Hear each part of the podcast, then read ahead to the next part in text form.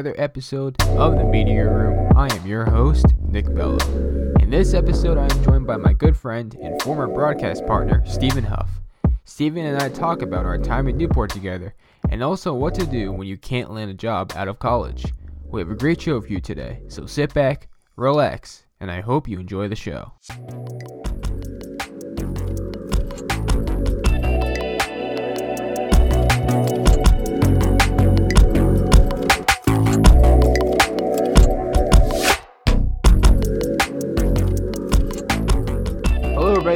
To the show. I am joined by my good friend this week, Stephen Hough. Stephen, welcome to the show. Thank you, man. You know, I, I know we talked before the show, but I've been Uh-huh. listening every week. I'm a huge fan. Um, and when I saw you announce on Twitter that you had this idea, I was Uh-huh. so happy that it came from you because you're the perfect guy for the show, and it's been it's been fun to listen to. So I, it, it's honest, truly an honor to be here. Like I, this is awesome. So thank you, man. Stephen, you're way too nice of a person. I am flattered. Um, for those of you who don't know, I guess we'll start off with this. For for those of you who don't know, me and Stephen last year were broadcast partners in Newport in NECBL. Uh, we're pretty good friends now from that experience, and we're here tonight to share that experience with you. But first, we have a special thing that we'd like to start the show off with. Um, so I'll have you actually explain this part, Stephen. Last year, question of the day. Explain it to the folks at home who Yeah. don't know what it is.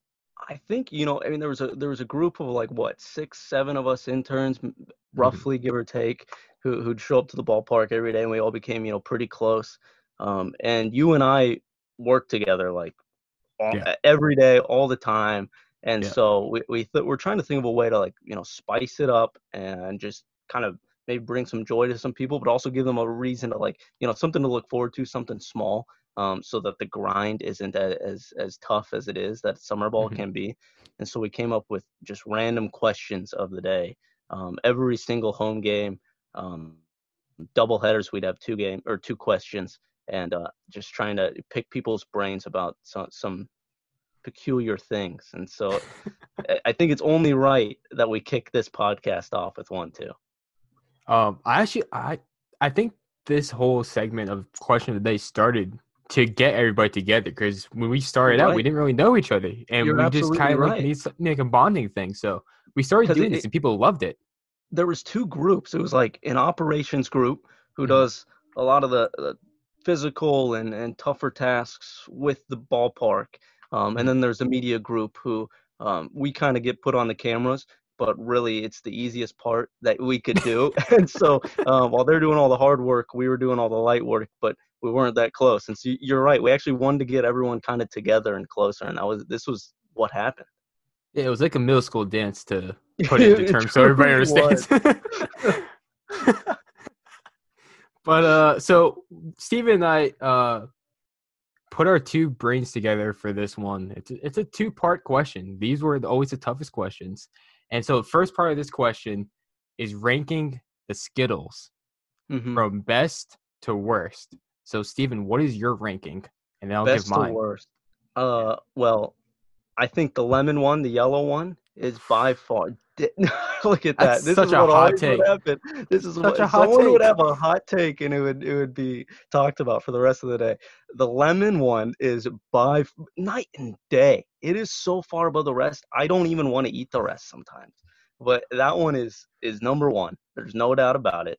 Number two, I would have said the green one when it was lime, but they switched it to green apple green a couple apple, years yeah. ago, and now it has plummeted to the absolute worst on the list. So that is a little Oh. spoiler for what's to come. It dropped from two to the bottom, and now rising up is orange. Uh, as you can tell, I'm, I'm a citrus fan. I'm I'm a big citrus guy. Orange is two. After that, probably go the red one. I never remember if it's strawberry or cherry. And It's a be strawberry, I think. Yeah. I've only had one strawberry in my life, and I Mhm. think one cherry. So I don't really know the difference. But red is third. purple is fourth, and coming in last is what we talked about, green apple. I mean, that switch was was horrible, and now I I feed those to my dogs. Wow. Yeah, There are some horrible. hot Sometimes takes My that dogs don't even eat them. That's how bad they are. Wow. Um, we'd have to interview your dogs about that one because I don't believe you, first of all. Um, second of all, that was just like one of the worst rankings I have ever heard in my life. So my rankings my ranking list starts with um strawberry, the red one, at number one. Um, number two here, I'm gonna have to go with the green apple. That was such a good switch. Wow. It was such good a good switch. Did you like the lime before? it was all right. But like when you have lemon and lime in the same package, like They're meant to go diversify your together. palate. But No, diversify your supposed to. palate. Oh my! You have enough versatility. You have enough variety. Those are paired together for a reason. And then Not switching really. it and not really promoting it and telling people you're switching it, it's it's really uh, jolting almost. Think about it this way though. How are you gonna have a fruit flavored candy when you're not even featuring one of the best fruits, one of the you know, one of the first fruits Green that comes to mind? No, just This apple in general. But there's no oh. apple in general. That's what I'm saying. Is like Apples are Apple good. is Green a apples staple. are horrible. Oh Oh, man. oh, I mean that's kind of still a hot take. Green apple flavored candy is very good. Green apples themselves, not my cup of tea. But a- couple years from now or something, I can circle Mm-hmm. back. I can join the podcast again, and our question of the day will be ranking our favorite apples because green apple once again is at the bottom of the list. I honestly don't even know all the apples out there in the world, so I couldn't I couldn't rank them. All I know is Neither green and uh I just know Granny green Smith. is at the bottom.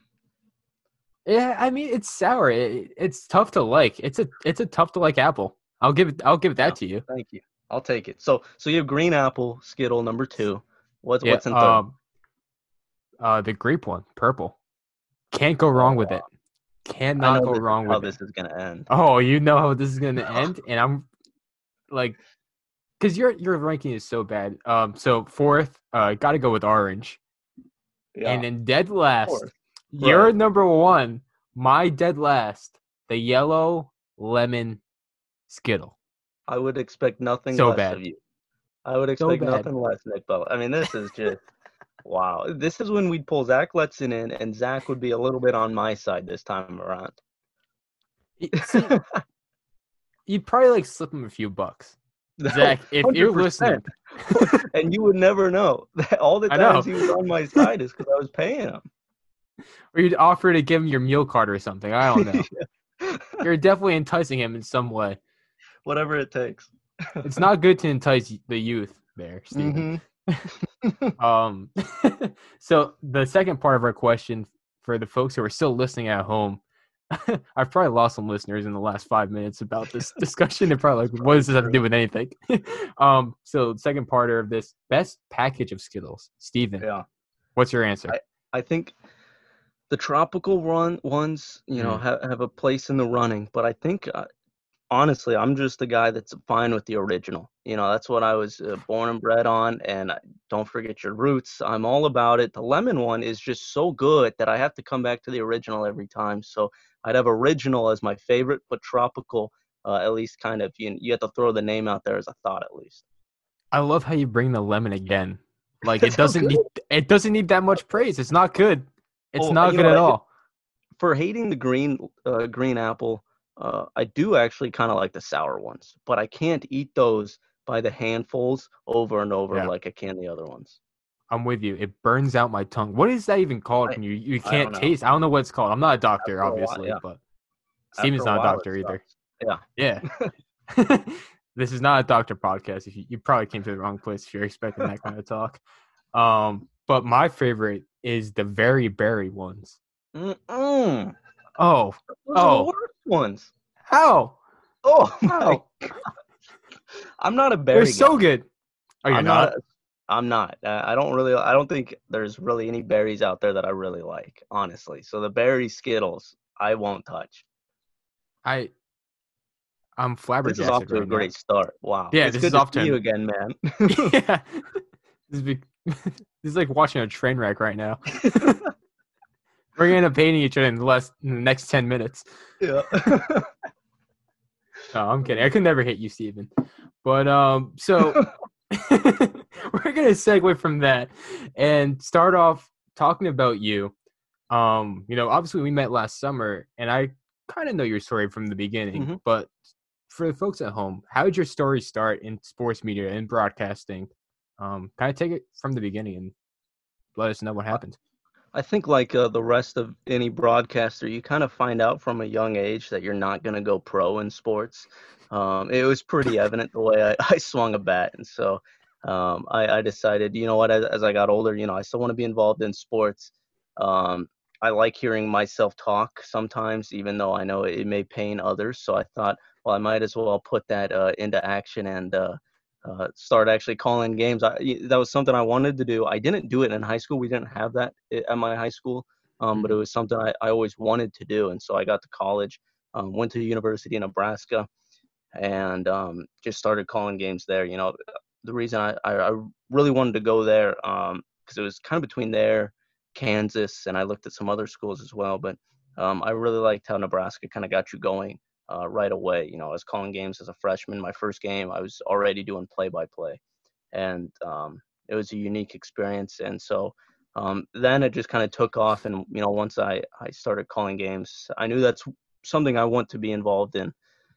And so I just kind of kind of went from there. Baseball was my favorite sport and so just kind of always found myself calling baseball games the most and enjoying it the most and um, had a stint with a team in boulder colorado for a summer and then uh, last summer was in newport with you guys so and you said that the university of nebraska really got you started with experience and stuff how mm-hmm. valuable was that and do you think you'd be where you are today if they didn't oh.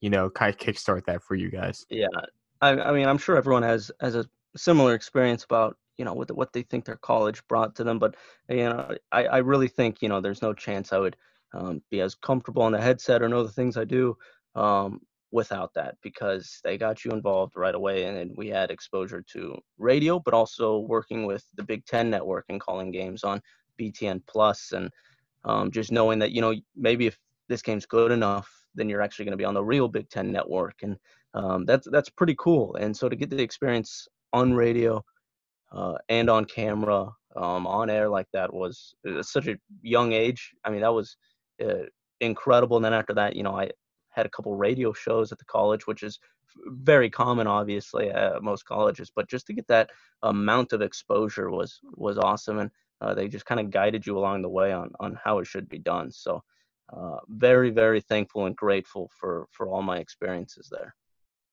And doing games for the Big Ten Network Plus, uh, it you know, even though you're not on the real Big Ten network, it still got me nerve wracking. So, how nerve wracking yeah. was that to do those as a college student? Um, you know, what were some of the lessons you learned doing those games? uh, first lesson I learned was to cut my hair. Um, my first game, I had this huge curly afro that had no I, business being on camera. And, I'd be screwed. Uh, uh, well, you rock it. I I did yeah. not, and so um, but I, I learned that really you just kind of need to put yourself out there. You may not be comfortable at first, but um, you know, to pull a quote from Jeff Fisher, he's not a good football coach, but there was one thing he said that I, I really think is is accurate and really like, and it was uh, the difference between a good player and a great player is reps, and I think that can be said just about about anyone in any profession. Um, the difference between someone that's good in broadcasting and great is just the amount of reps they get under their belt. And so for me, it was just a lot of, you know, learning to just accept vulnerability, be out there, put myself out there and just try to get as many reps as you can. Cause that's how, that's how you grow and, and get better. And you also worked in Boulder, Colorado for a summer, which is um actually I was gonna say it's far from home, but you were I remember you telling me that you stayed with your uh cousin or your stepbrother, stepbrother. your stepbrother, uh, for that summer. So what was that summer like being, you know, far away from home? Um, right. You know, with family still and in a league that doesn't really have a lot of notoriety in it Mm-mm. with it. Yeah, yeah. So I, I was looking to do summer ball. It was at, I know a lot of people, um, at least from from Nebraska and stuff, do a, a lot of times you see summer ball happen after their junior year and that's kind of when you when you get a lot of it um, in the NECBL. They were starting a lot younger, which is good. You want mm-hmm. to I want to see that trend in summer baseball, but um, I wanted to call games exclusively play by play my junior and senior years. I didn't uh, want to be color. And a lot of times at Nebraska, the way they work you into broadcasting is you're working color if you're an underclassman alongside an upperclassman who who's done more and he does play by play. Um, now I did some play by play my freshman, more of it my my sophomore year, but I want to do exclusively play by play, so I want to do summer ball. Um, and looked into Northwoods, looked into the Coastal Plains leagues, talked with some teams. I even talked with the Savannah Bananas um, right at their birth, and um, I I didn't take it. Maybe I should have, but I, I went to Boulder um, because they've never at the time they never did broadcasting, and I would also be able to do sales there. And I thought I know a lot of broadcasters also do sales for whatever organization they work with, and so I thought I could be um, someone not a trailblazer, a pioneer, but at least for that team and that league, I could start something um, positive and start broadcasting um, and do some sales for them, at least get my feet wet in that. Um, instead of just going and being the next Joe Smith who goes to the Duluth Huskies or the Mallards or someone like that. I, I just kind of wanted to see what it's like doing something um, by myself that hasn't been done. And um, I learned a lot from it because it's it's very much a grassroots project and you, you learn a lot from yourself. And it wasn't just me either. Um, I actually had a buddy that came down with me and he broadcasted with me. He was the color guy. He never did broadcasting before, um, but we, we got him down there, and I probably was was harsh on him at the time, um, which was unfair. But as much as I hope he enjoyed it and got out of it, he did just as much for me because though it was being on my own for the first time and it was scary and uh, it was a grassroots project, whereas hard work and work I don't didn't know what to do um, having a buddy there and having my stepbrother there um, added some familiarity and, and comfortability with it all. And you know, you said you you did sales and broadcasting. Mm-hmm. Um, how important do you think it is to kind of diversify your skill set at a young age, uh, especially with yeah. the opportunities that you kind of make for yourself? You know, with you working in that league.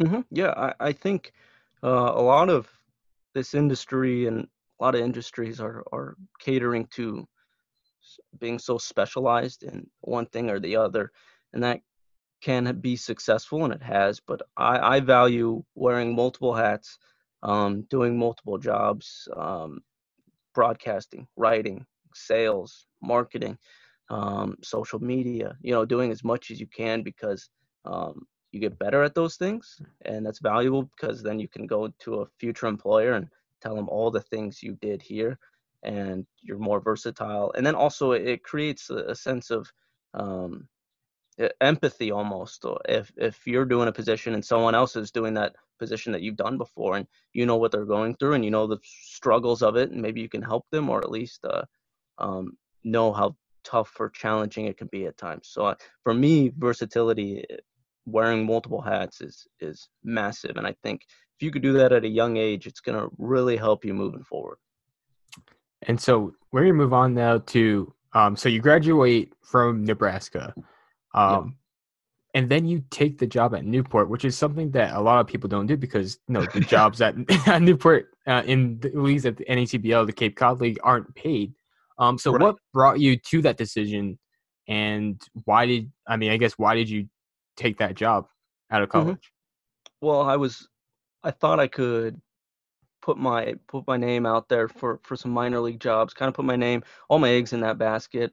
Um, talked with one or two teams um, about you know finishing my classes early and making it out there.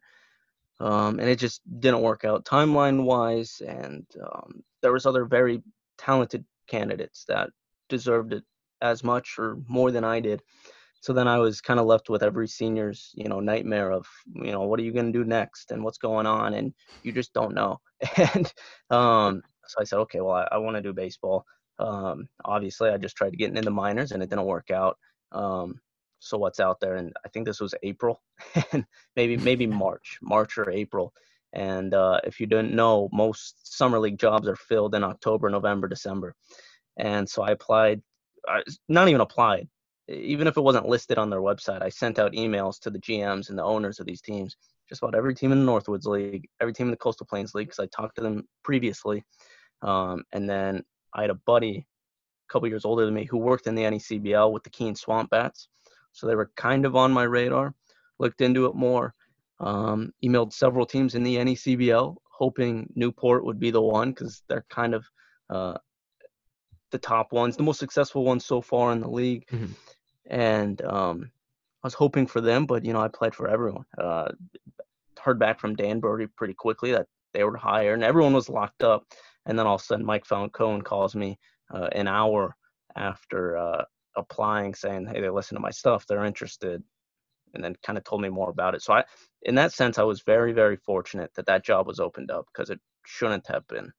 And most cases, it's not. But um, I got kind of lucky in that sense, and and very grateful for everything that came after that. And we talked about this before the show came on, um, with this whole idea that you know you have to have uh, kind of a plan in place when you graduate college. Like society kind of expects that from you. And you know, when I met you, you seemed to be very happy with you know taking a job Yeah. that wasn't paid and being you know far away from home for the summer. But did you feel any pressure at all? Because I mean, from what I saw, you didn't Oh, seem yeah. like you felt any pressure. But did you? Yeah, I mean, the pressure to find that job and just have something lined up because you're getting that question uh, with your friends every single time you see your family. You know, you're going to a gathering and they're saying, "Oh yeah, that's great! Like we're so happy you're graduating. What what are you gonna do?" And it's like, Mm. I uh, I'm focused on graduating. Uh, I'm focused on getting a job, but nothing's there. You know, you're applying for jobs that you're maybe qualified for, overqualified for for some, and you're just not getting calls, and that's very discouraging. Um, I know, you know, just talking with several people, it takes a toll on your mental health, and Mm. it's it's frustrating. It's hard, and so. Um, you mentioned it didn't seem like I was disappointed at that job. I wasn't, even though it wasn't paid and it was across the country and I didn't know anyone there, and that was scary. Um, at the end of the day, I was getting to do something unique to what other people are doing. I was calling baseball games um, for months. You can't complain about that. And I was seeing a part of the country that I've never seen before. And so, um, and, and, and I also thought it was a chance to find out a little bit about myself. You know, you, you get to go on your own and you just kind of throw yourself into the fire and you, kind of forced to grow. And so, uh, um, though there was, you look at it as some negatives, surely, easily. Um, I think you know it helped me looking at how is this going to be good for me, and and that that really helped me get through it all. Honestly, And you know, going into last summer too, I was kind of in the same position because I was coming. I didn't have an internship up until I'd say May was when I emailed Tom about coming back to Newport because I just kind of lost track of time. And I was like, well, I don't know what to do now. So I said, all right, well, I can just contact Tom and go back to Newport. And he was very gracious. Him and Mike and Shannon were very gracious enough to have me back again for a summer. But um, I'm not sure if I ever told you this, but I was I wouldn't say disappointed to be there, but I was just like, I'm doing the same thing I did the last summer, so Right. I'm I'm not going in the forward direction. And- I didn't know. You never told me that. You never. Yeah. I never got the inclination that you felt that way. But Mm. um, I just kind of guessed that maybe that's the chance that you're feeling that Mm. way because Yeah. um, I've been there. I feel that, and there's a lot of Mm. pressure um, to do something, act like you're moving forward. And so that's kind of why you know when you were there, I was like, you're not going to be here just to do the same thing. Like, Yeah. we, let's get you lots of airtime. Let's get you camera time. Like, because I don't want you just doing between inning recaps. Um, Mm. eh, you know, and you know this. Like, they didn't really do three man booths. Uh, it just Mhm. wasn't a thing. It was the home broadcaster, the away broadcaster, and then the sideline reporter, which was technically your role, would just come in between innings and every couple of innings and just live score updates, something like that. But Mm. um, I wanted to really push the envelope and do a three man booth because it'd be better for all of us, truthfully. And so Yeah. I was uh, that was that was fun to do and and hopefully rewarding for, for you and everyone else too. No, absolutely it was. And I wasn't expecting to do that coming into the summer. I was just like, okay, I'm just gonna do the same thing as last year. Maybe I'll do some a couple things different, but I didn't expect to be doing, you know, a lot of games with you, being able to, you know, kind of serve as a, in the three man booth. It's something I never thought was possible. Um, and it took, you know, kind of us uh, pushing back a little bit.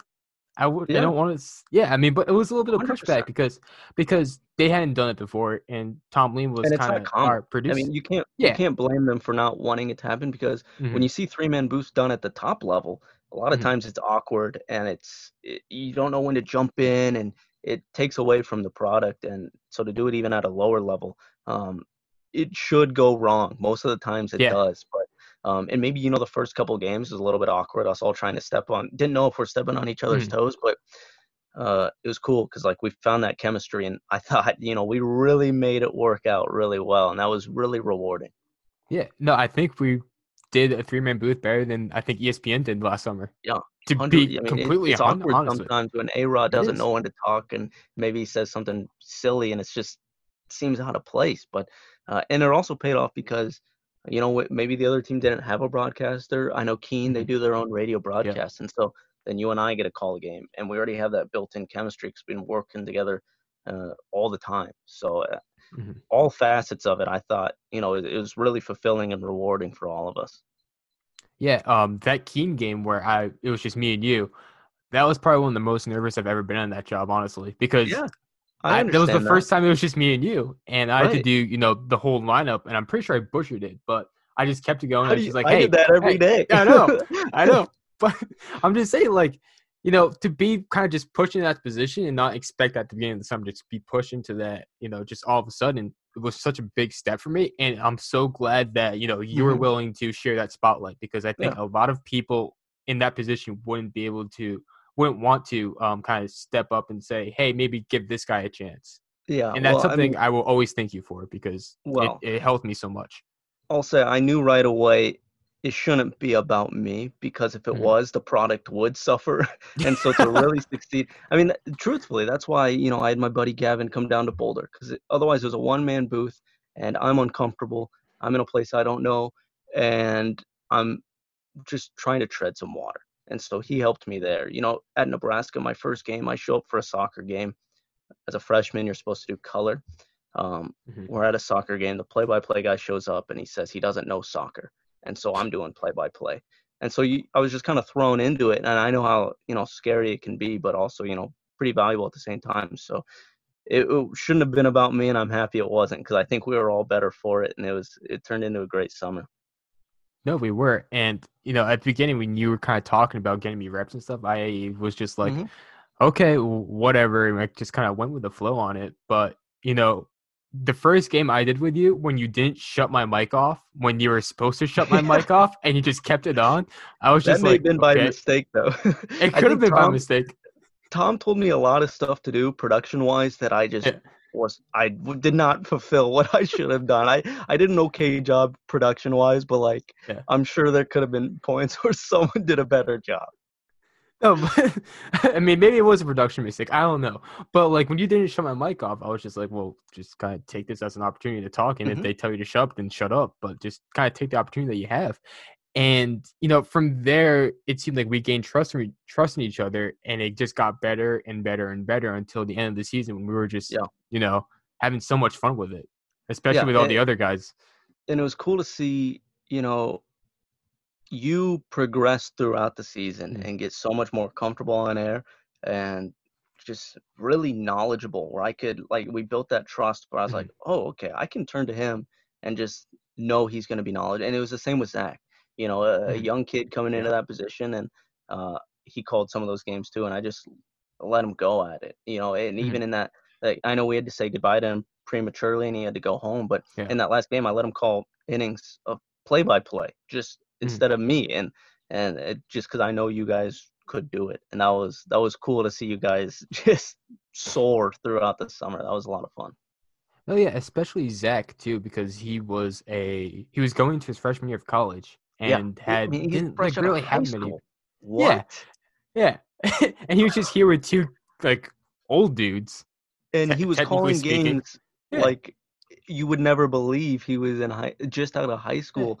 I mean, it was that was that was it- he's way better. A lot of those broadcasters in that league were Hmm. way better than I was at that age. So I have a Hmm. lot of respect for them. Yeah, Zach being one of them.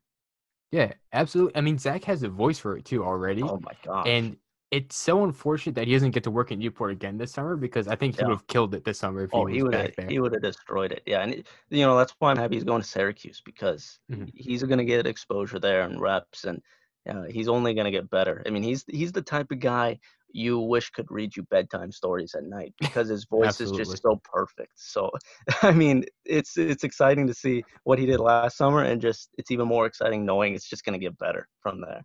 No, yeah. I mean, I, when I found out he was back in Newport this summer, I was so proud of him, and I couldn't Yeah. wait to hear him again. Um, but Right. it's just it's so cool that that you know the three of us, like we all got along, because you know I've heard like horror stories of people who did not get along with the people they worked with in these mm-hmm. summer ball settings. And you're there, you know. For us, it was three days a week. We were there together, sometimes four or five, and you spend so much time with these people. I mean, you spend all day with them when you're Yeah. when you're there. and it's it, I can't believe people don't get along with those people because it, you're spending your summer with these people. Right. Like, yeah. And, you know, you gotta get along. Same, I had the same fear because I was going to, you know, the New England region of the U.S. and I I'm Mhm. from Omaha, Nebraska. I've never I've been out to New York City once and then I came right back. I've never really truly been out there. I don't know anyone out there. I don't know what to expect. Um, I didn't know the humidity was that. I, I knew nothing about this place truly, and it was just kind of like you know first day of school all over again. I was worried about um, you know not only being accepted but like getting along with people and and becoming friendly. Um, so it like you said, you know, it's just awesome that we all got along like that because you guys, I, I feel like you're family. Like that's how close we Yeah. all got, you know, and it's not just the media uh, interns; it was it was everyone. So that was Mm. that was awesome, man. Very, I'm very very fortunate to to have that experience. Yeah, and I think you know, I think we were all kind of nervous and awkward. Didn't think it was going to work out at first either because remember the first remember the intern first meeting. yeah. Yeah, we're all just sitting a- around a table and everybody's just kind of staring at each other. I think Yeah. me and you were like cracking jokes on the side because we kind of knew each other at that point. But like everybody was like, "Who the hell are these two kids? right. What are they? What are they about?" Yeah, well, we were kind of in a different spot because Yeah. I showed up later than everyone else Mhm. Towards the end of May, except for Zach. Zach came in June. That's true. Um, and then, but you and I had to like go to the stadium um, Yeah. to to like get all the cameras and the wires set up, and it's a seven. That was our bonding setup. day, though. Yeah, it was, and those wires go all across the field, and it was hot, and you and I were just out there together, just doing all of it, and so that was that was awesome, and that's what I needed because then you and I bonded, and then that Yeah. first meeting was awkward, wasn't as bad because I at least had a face that like I I knew.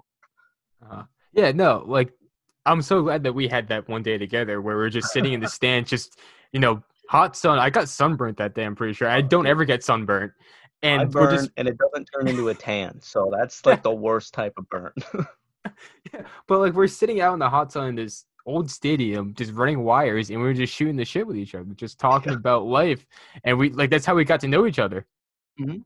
Like, yeah, like, but was, it was great. yeah, and like the second, the next time I met you, I felt like I knew you, and like we were best friends. hmm So we're just like And we felt comfortable with each other. this is how silly it is too. I mean, like downtown, obviously you have to do this, but Mm. like I do not like parallel parking. I Yeah. I, I don't like street parking. I'm not a fan. Like I don't I don't do it. I and so uh-huh. to, then I you would pick me up. We'd meet at the we'd meet at the office. You'd pick me up and we'd go wherever we had to go, and you drive, Yeah. and you and I bonded, and then you would parallel park, and Yeah. all of my fears were gone, and that's how I knew it was gonna be an okay summer. Yeah, because I mean, I go to school in New York, and that's the only option you have most of the time. So I, I'm a, kind of a master parallel parker, not to toot Right. my own horn or anything. And yeah, I for, actually forgot that's why I, I was driving you all over the place because I remember, 100%. I remember, I just remember it just became normal, where like we'd have somewhere to go in, in Newport, and then I just go, Stephen, what time do you want to be at the office? It just became a Yep, that- normal thing. and it was it was the best thing to happen to me, truly. Yeah, I mean, we bonded over music. We used to listen to music in my car, and I like just Uh-huh. play different things each day. Be like, "Hey, do you like that?" Of course, yep, yep. That was th- those those were great times, man. And the one of the best times. I know we're super off topic, so I'm sorry. No, no, no, My no. We're are fine. Dogs are barking upstairs. Hey, it's all right. But um, I remember like one day the parking got so bad at the stadium. We had to park at the office Yeah. and walk miles, and it was just you and me. I was wearing a suit, you were in a button up, and it Yeah. was just. I mean, you're in the hundred plus percent humidity of, of Newport, and Yeah. it was something else. But at the same time, like you wouldn't trade that for anything because it was so fun. No, yeah. I mean, I actually want to talk about this because that was such a funny day where Yeah. it's just like you know, Fourth of July in Newport. For those of you who don't know, is hectic. Mm-hmm. Everybody's there to watch the fireworks. Everybody's there to go watch a Newport Gulls game. And we unfortunately got there a little bit too late, so the parking lot closed, and we had to park at our office, which is about like a two, three mile walk down the street.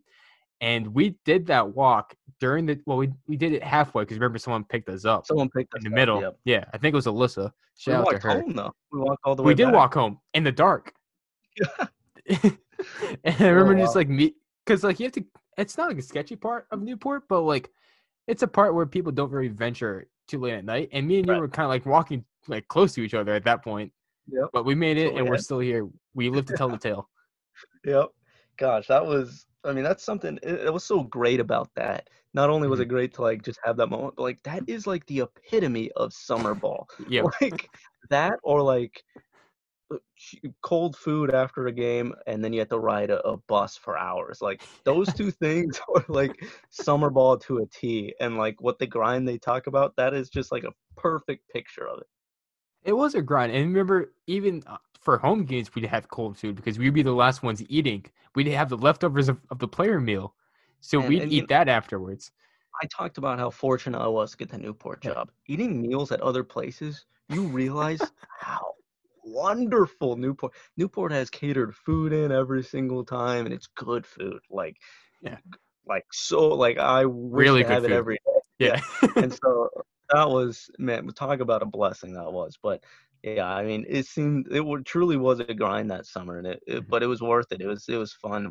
Even though like you could look at it and say, "Oh man, that sucks," or "This is tough." Mhm. It was so much fun, and like it was it was better to go through it with everyone too. Yeah, and you know, even like moments where you had downtime before games or after games, it was fun to get to know the people who worked Right. with the team as well, like the adults, the volunteers the who had so like, much experience. you talked with Alex when you had him on this podcast, Mhm. and you know, you guys talked about, you know, it's not. I don't miss calling uh, a double off the wall by Holzwasser. Uh, Yeah. I don't even remember many parts of the games, to be honest. I don't either. Um, what I remember and miss is sitting uh, three hours, two hours after the game uh, at a picnic table in the dark, Mm. and it's just us talking with with the rest of ever the rest of the staff, or or getting to know some of the fans or people that have been in Newport for years, um, and Mhm. finding out they were like part owners of like NHL teams when it costs like Yeah. no money to do. Like you you Yeah. find out these stories, you're like wait, what? And and so those relationships are are by far the best part of it all. yeah, like the PA guy who was the stats guy for the Rangers, like back in remember that uh Right, Don. That's what it was. Yeah, Don, yeah, yeah. yeah. He like, like, back in like the what? 30s was like the yeah. Like you never knew that. Uh, I feel like Just you out could of sit nowhere. with Don every single you time could. and learn something new and find out he's like the most valuable person in, in the United States because he he has some stories. Yeah, truly a national treasure. He we should. voice of God. Oh my god. You know, if people have to go see a game in Newport to understand who we're talking about, because he really makes the environment there, Oh in my opinion. gosh, it is the voice from the heavens every single time. It is perfect.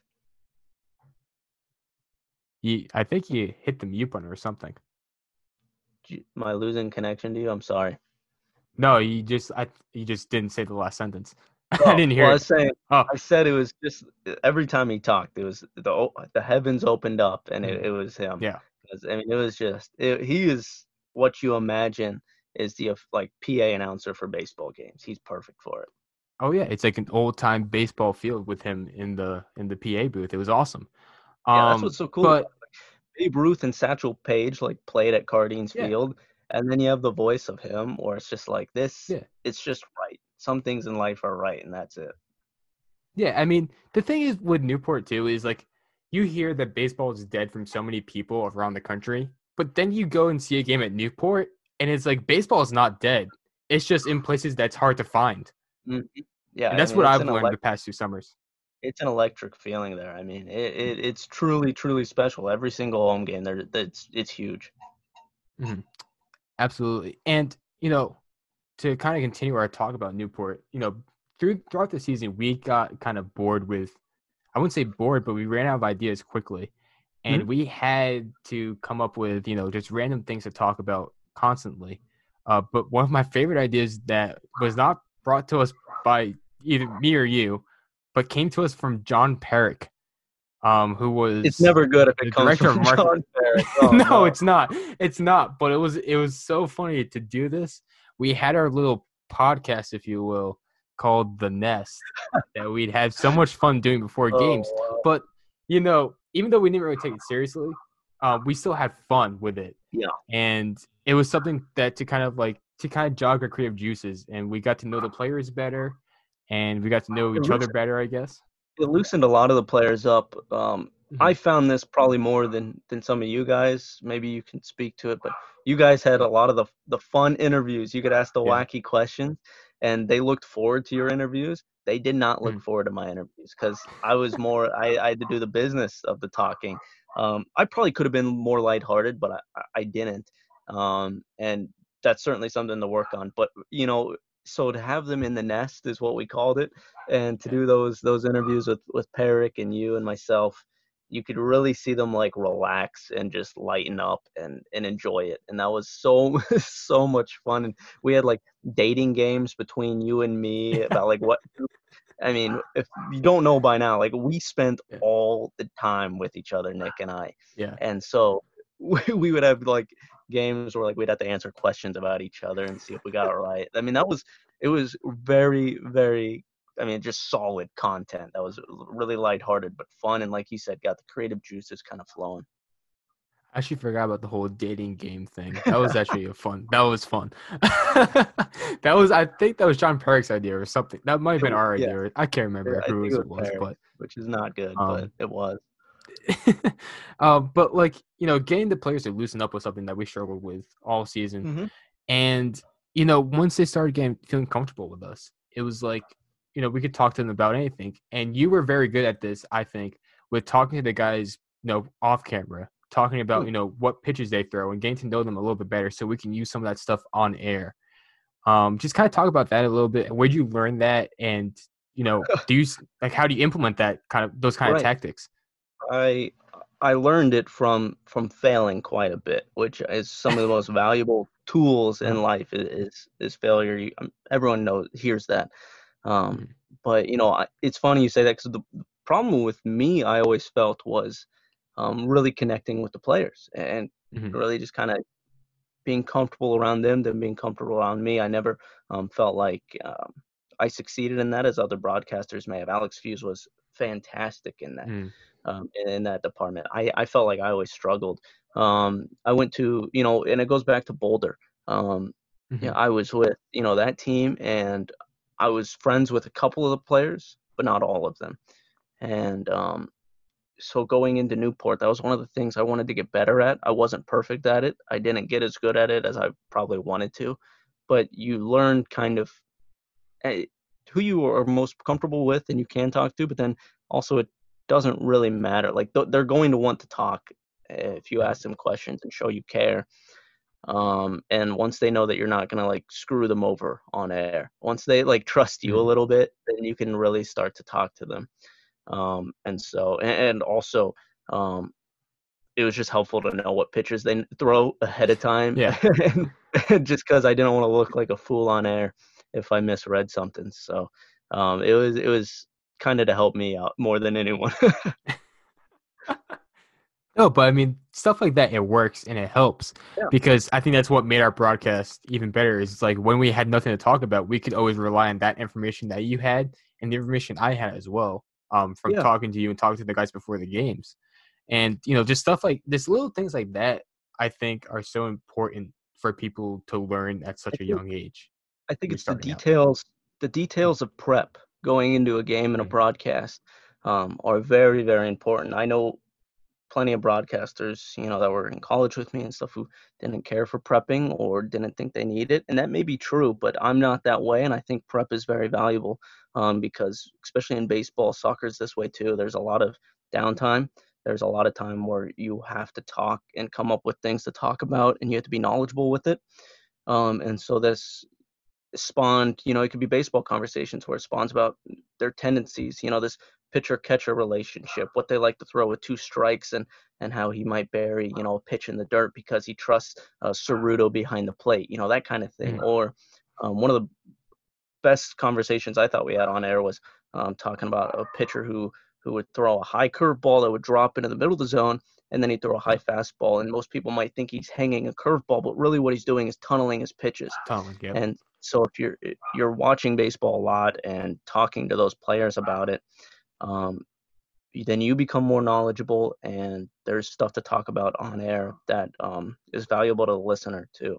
So I, I, think the details of prep, and it doesn't even have to be with baseball. It could be those lighthearted questions. I remember mm-hmm. um, we took a poll where we talked to all the coaches and we talked to all the players and asked how they felt um, about what striking out the side is. Is it in order, or can you strike out two, walk one, give up a hit, strike out another, and you all three outs are of the inning are strikeouts, and and it was about 50-50, You know, I mean, it was split in the in the clubhouse, um, and and us in the booth too.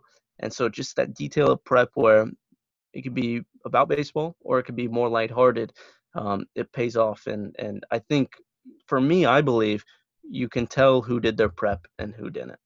And um, great example of that is when I didn't do my prep, and I was amidst the grind of summer ball and just showed up to the park thinking I could just put on a show and kind of you know get by, but um, a half-ass effort. And you know, it was like me and Tim Joyce was there for it was an Ocean State mm-hmm. Waves game, and I remember talking to you afterwards, and I was like, I feel like I let let him down because I just didn't bring enough to the table that day, and so that's why I think prep is so important because if you're a broadcaster, you're putting on a show every single night. Uh, you're you're relaying information and putting on a show every night, so you have to come prepared to do that.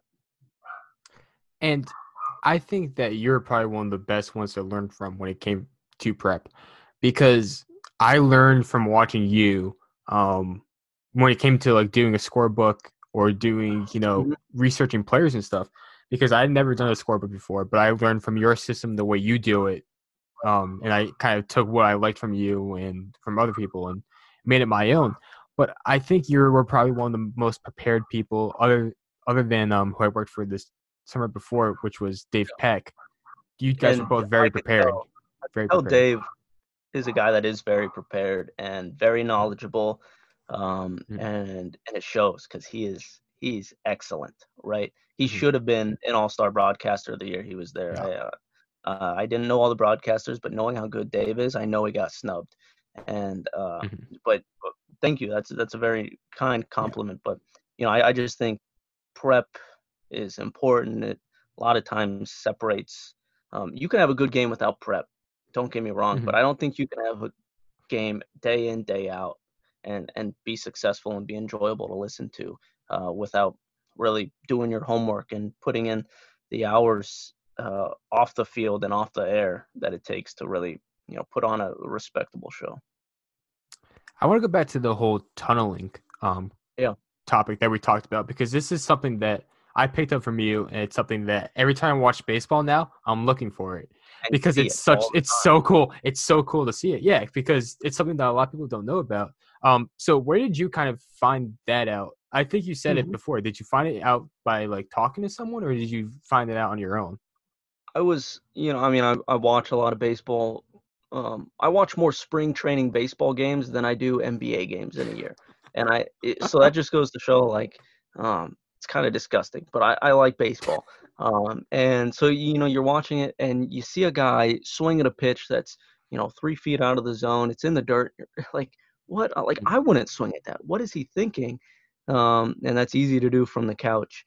Um, but then you, you just kind of I started researching it, and um, now there's a guy on Twitter. You may follow him or seen him who pitching ninja makes a way pitching ninja. Yep. Yeah. I mean, just if you don't follow him or pay attention to him already, I'm sure most people do. But if not, he should like, be a must follow. Because if you care about baseball and want to be involved in baseball, because like now it's so accessible and mm-hmm. he makes it so clear and so cool that it happens so many times a night that it like really makes you appreciate the art of pitching.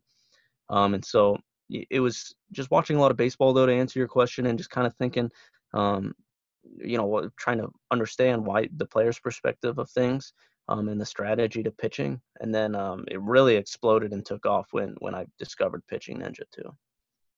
Well, it's kind of funny that you brought up Pitching Ninja because um, I think you were the one who told me about him, and I gave him a follow. And then, like maybe a few weeks later, he started getting a lot of traction on Twitter, and now he's, he's like huge. this huge thing on Twitter. Yeah, mm-hmm. but like that all started because of your research, and it got me interested in it. And you know, I think it just really stems from you being passionate about something and you showing right. it to me and i'm seeing like this passion that you that came from that you conveyed to me and being able to talk about it on air on air it was such a cool thing, and you know, it was I it was just. I, I want to yeah I want to encourage people to do that more because those little conversations can make or break a broadcast. I think. Yeah, that's the thing. Like you don't hear about it all, all the time on broadcast, and maybe um, you just don't pick up on it because you're not told about it. And um, you know, to hear it on a professional broadcast, you still don't hear about it too much.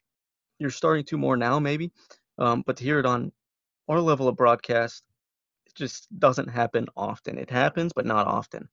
And so it was it was really fun to start doing that with you guys because um, it made us seem knowledgeable, but it also made the listeners um, probably build trust in us, knowing that you know we care about this game and that um, you know we're, we're, it matters to us and what we're saying you know matters in describing the game because um, you know you want that trust between the listener and, and you, um, but it also maybe helps them appreciate the game more and then and then look into it and find you know some some joy from from looking at it. Mhm. Absolutely. And another thing that you did that was pretty cool, and I don't see a lot of young broadcasters doing it, is um, saying if it's a fastball or a changeup or a curveball. And it took me a while to figure out, you know, which one was which, because I didn't have that experience that you had. But once I learned that from you and picked up on it, it was something. Yeah, it, it helped. I think it helped bring you know light to our broadcast. that was something I was sloppy with in Boulder. Um, was getting better at at Nebraska, but inconsistently. Um, and I was okay at it at the beginning of Newport, but it really was a conversation with with um, Mike Falcone, the director of baseball operations. He came and he was like, he's a former pitcher himself in college, Mhm. and obviously he's on baseball all the time. So he's like, hey, like as a listener, like if I'm not watching, because you have to keep in mind we had seven camera Yeah. setup, you could watch it, but the free version was just streaming radio, and so Mhm. most people listen, and so if they don't know what pitch it is unless you tell them, and you know you really have to um, describe the game and make it come to life, and that was part of it. And so that's one thing I was really appreciative about Mike, um, just having a boss that I can trust, but someone that like you can have that conversation and not feel like he's saying you're bad at what you're doing. Um, But Mhm. he was more saying, hey, like this, you're doing a great job, but this could really help and, and elevate it. And I thought, you know, hearing that and trusting him, having that conversation, we were able to do that and then pump out, you know, pretty good broadcast, you know, whether you're watching it or listening to it. I'm not sure if you felt this way, but I felt last year that they had a lot of trust in us and a lot of belief that we were doing Yeah. a good job, and that Yeah. they didn't feel, you know, like they they didn't hesitate to give us um, tips and stuff or to say what they liked and didn't like. And I think that's what made us great last summer.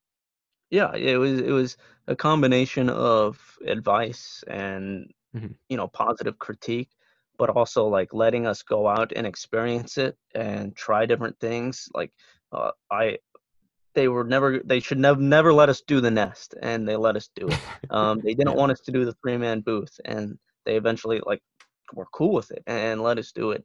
And so to have Mhm. that you know freedom um, with all with everything we were doing was that, I mean that's why you do it, you know, to get that experience, and it's so Mhm. valuable. And uh, I know several teams I could have been with, and my friends have been to, didn't have that, and so you know Mhm.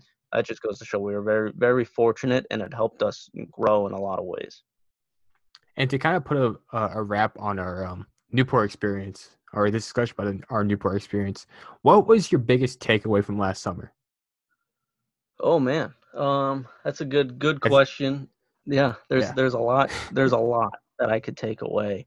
Um, I learned a lot um, about myself um, in Mhm. terms of you know my dream my whole life was calling games and want to get to the major leagues. Mhm. But I each kind of it wa- I was so grateful for the opportunity, but I also learned like what brings me happiness and fulfillment in life. Um, and I and I encourage everyone to you know just really because a lot of people have career goals and that's great but i think you know personal goals and, and dreams um, is where i get a lot of my happiness and the relationships i have is what brings me fulfillment and i wouldn't have experienced that without going to newport on my own and just kind of being out there um, and so that made me very grateful and kind of put me on a path that that i want to pursue now um, but you know I, I think you know the biggest thing I, I take away the relationships and just um, Mhm. Being willing to you know accept that vulnerability and put yourself out there and um, just kind of learn and grow. I'm with you hundred percent on that because that's exactly what I took away too. Um, because I was a very individual person person mm-hmm. up until that point, and now I feel like I'm more of a team player because I got to work with people like you, and it got me to kind of trust that, um, you know, when you're with a, the right group of people, a lot of good can get done then compared to when you're just yourself going solo. Mm-hmm. And mm-hmm. it was just fun to work with a team like with you, Tom, and there's all the interns last year. I think we had a really good summer. Um, but so after Newport, uh, kind of take us through what happened with that, with um, with yeah. you know your job search after Newport and what you're up to now. Yeah. So, um, great question. You know, it's one of those things where I talked about earlier in the podcast, and maybe many people are experiencing or might experience in the future, where you're a senior and the question that you hear constantly is, you know, what's next? And I didn't have a what's next. I didn't know. Um, this internship, though is temporary, was like a band aid over the wound. Uh, you know, is mm-hmm. something I was going to enjoy and I'm very thankful for, but I knew it wasn't going to last. I knew it wasn't going to solve the problem. Um, so I actually came back to Omaha.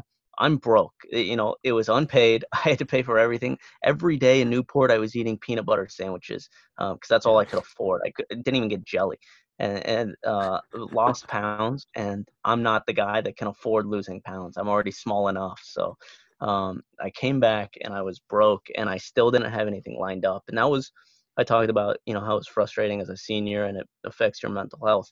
It was, it was that way truthfully uh, after that because um, I was applying for positions I knew I was overqualified for.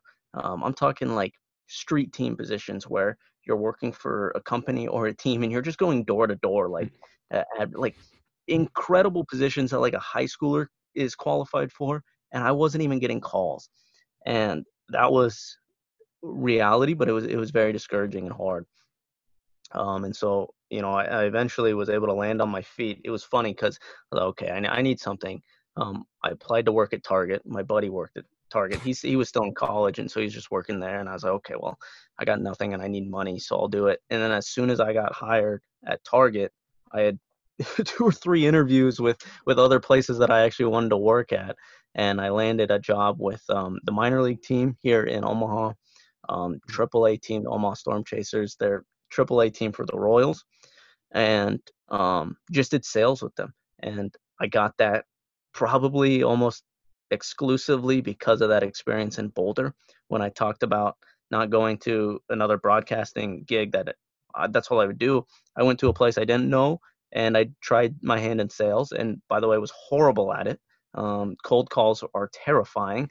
Um, they're still not easy, and I did sales for months, um, but worked for them, and then at the same time got hired for a, a radio station part time to call local games, uh, high school and, and a local college here. So, um, you know, was was very fortunate that eventually, you know, I landed on my feet. I knew, you know, eventually things would work out, um, or at least had faith that they would and then you know, I went from no jobs to gonna work at Target to the day of my orientation having two jobs, and it's just funny how life works in that way. Um, unfortunately, now you know with COVID and everything, um, I did get temporarily laid off just because um, there's no sports. So believe it or not, there's no games to call, and people don't want to buy tickets. Wow. It just it doesn't make Could sense. Put two so, and two together on that one. um, temporarily laid off, but um, you know it, that's okay because I learned from my past where it's like it's gonna be okay, it's gonna work out, and um, to have faith in that, you know, um, is important. And you know, to to bring another sports analogy into it, you know, like um, the reason I love golf so much is mm. because um, I shouldn't love golf. I'm horrible at golf and it's expensive. I have no justification for golfing and buying new clubs like I just did. But I love golf because one, it's peaceful. Two, you learn a lot about a person. You learn how they treat you when they're happy and at their highest, but golf's a frustrating game. So you learn a lot about a person when when they're very upset and they're at their low, and you learn how they treat you. And so you know that you know golf and those experiences with that kind of gave me perspective on on how I want to attack life when you're at your lows. You know, you're a senior and you don't have a job, or you're unemployed and you're months from graduating and you're not getting calls back. But um, you know, just keeping that positive positive mindset and, and optimism about life is for me key for for um, mental health and just not not damaging my relationships with other people at the same time. I I think we had this conversation a lot last summer, And I'm glad you brought it up again because um, this is kind of the way I look at the world as well. And it's something that over time I learned, you know, from failing a lot, um, especially when I was in high school and even like to start my college career. You know, it took me a while to kind of find my place. And, you know, as much as to say I've succeeded, I don't really think I'm a complete success story, but um, on my way to at least, I think that I've learned most from failing. Oh, and yeah. I think that's so important in life to kind of learn how to take the punches, roll with the punches, and to kind of just, you know, move on and figure out what's next. Mm-hmm. Or to understand that, you know, things happen for a reason. That's something that I like to say to myself right, right now a lot because, you know, it's such an unfortunate situation that, you know, obviously you're in, I'm in, everybody's in right now. You know, just things happen for a reason. And I think once you start to understand that and implement it into your life, it, you become a much happier person. Oh yeah, I think. Yeah, and, and it helps you get through it because it will be okay. Um, mm-hmm. even though it doesn't seem like short term, it will. It, it, works out, and then not only does it help you, but like I said, you know, it helps the people you're around. You know, you're not bringing them down. You're not negatively affecting those relationships. So, um, yeah, like like you said, and we've talked about, you know, just the failure has been. It's brought a great perspective to life and helped me, ironically, keep positive about everything, which which is good. Mm-hmm. And I think we had this conversation last summer, and it just I I don't know why it just popped into my head, but how much did college help you um in the real world? Or how much yeah. did college help you land your job? I remember we had this conversation one time last summer. It was an interesting conversation. That's why I brought it up again. I really, you know, a lot of people either love college or hate college. I really enjoyed my college experience um, and I thought classes were valuable. Um, and I, but I think you learn a lot from you know what you make of it. Um, I went out and made sure I called games as many as I could. I went out and made sure I had radio, you know, a radio show, you know, multiple for years, and um, you know you just kind of have to put in that extra effort. And so um, they give you the opportunities. It's just kind of what you make of it. But I think one thing for me I learned from college, I think when people look at college and they they see because a lot of times people now think maybe college isn't worth it, and mm-hmm. maybe it's not. I don't know, but I think um, a lot of people look at oh you have a degree that shows great perseverance, and that you know when t- things are tough you work through it even though it's not always enjoyable and i think that's a very mm-hmm. valuable trait to have um, but I, I do think college could be better at, um, for me, um, learning how to network and build connections. Because um, I found once I got out in the real world, you know, a lot of, especially in the sports industry, it's a lot of who you know, and you're not taught that.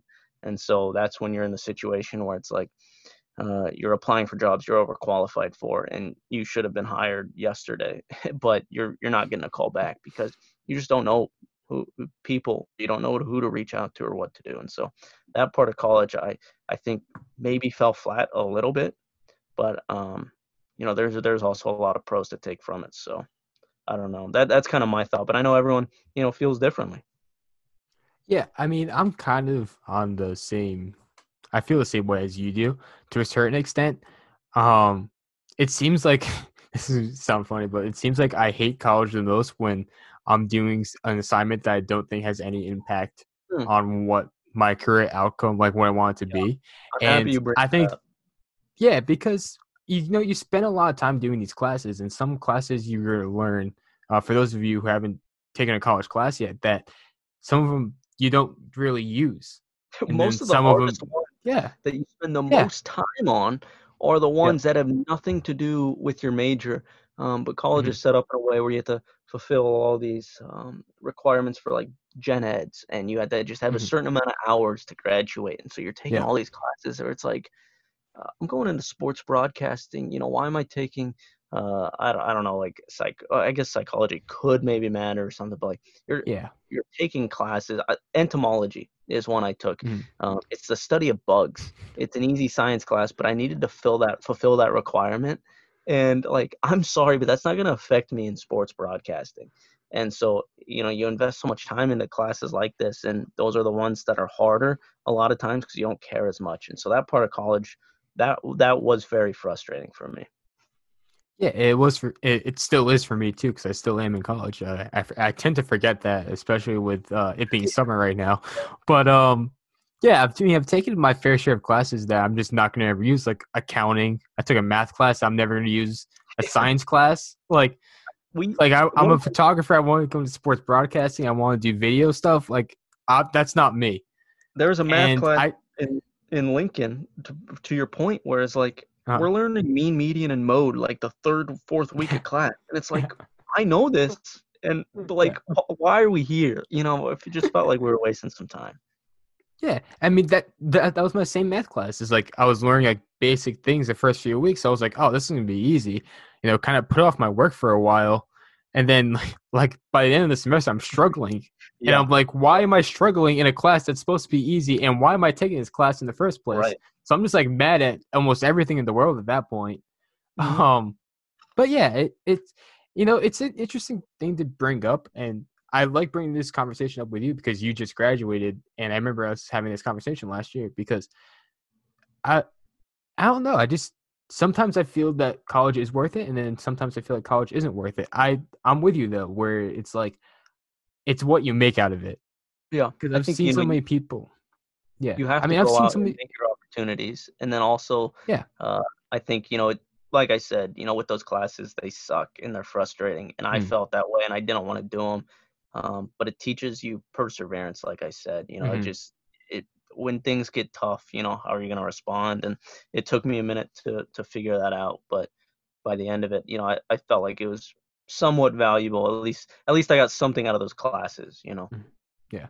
I think you know where college becomes valuable now is it gives you a one up to find an internship and to get that experience right out of the gate. Whereas if you don't go to college, um, you don't really get that experience, you know, that we had in Newport, where you can kind of afford to take these big risks with these kind of I wouldn't say high level, but mid mid level um, experiences that can get you to the next level. I think that's Oh, where the value of it is, and it goes undervalued. I think.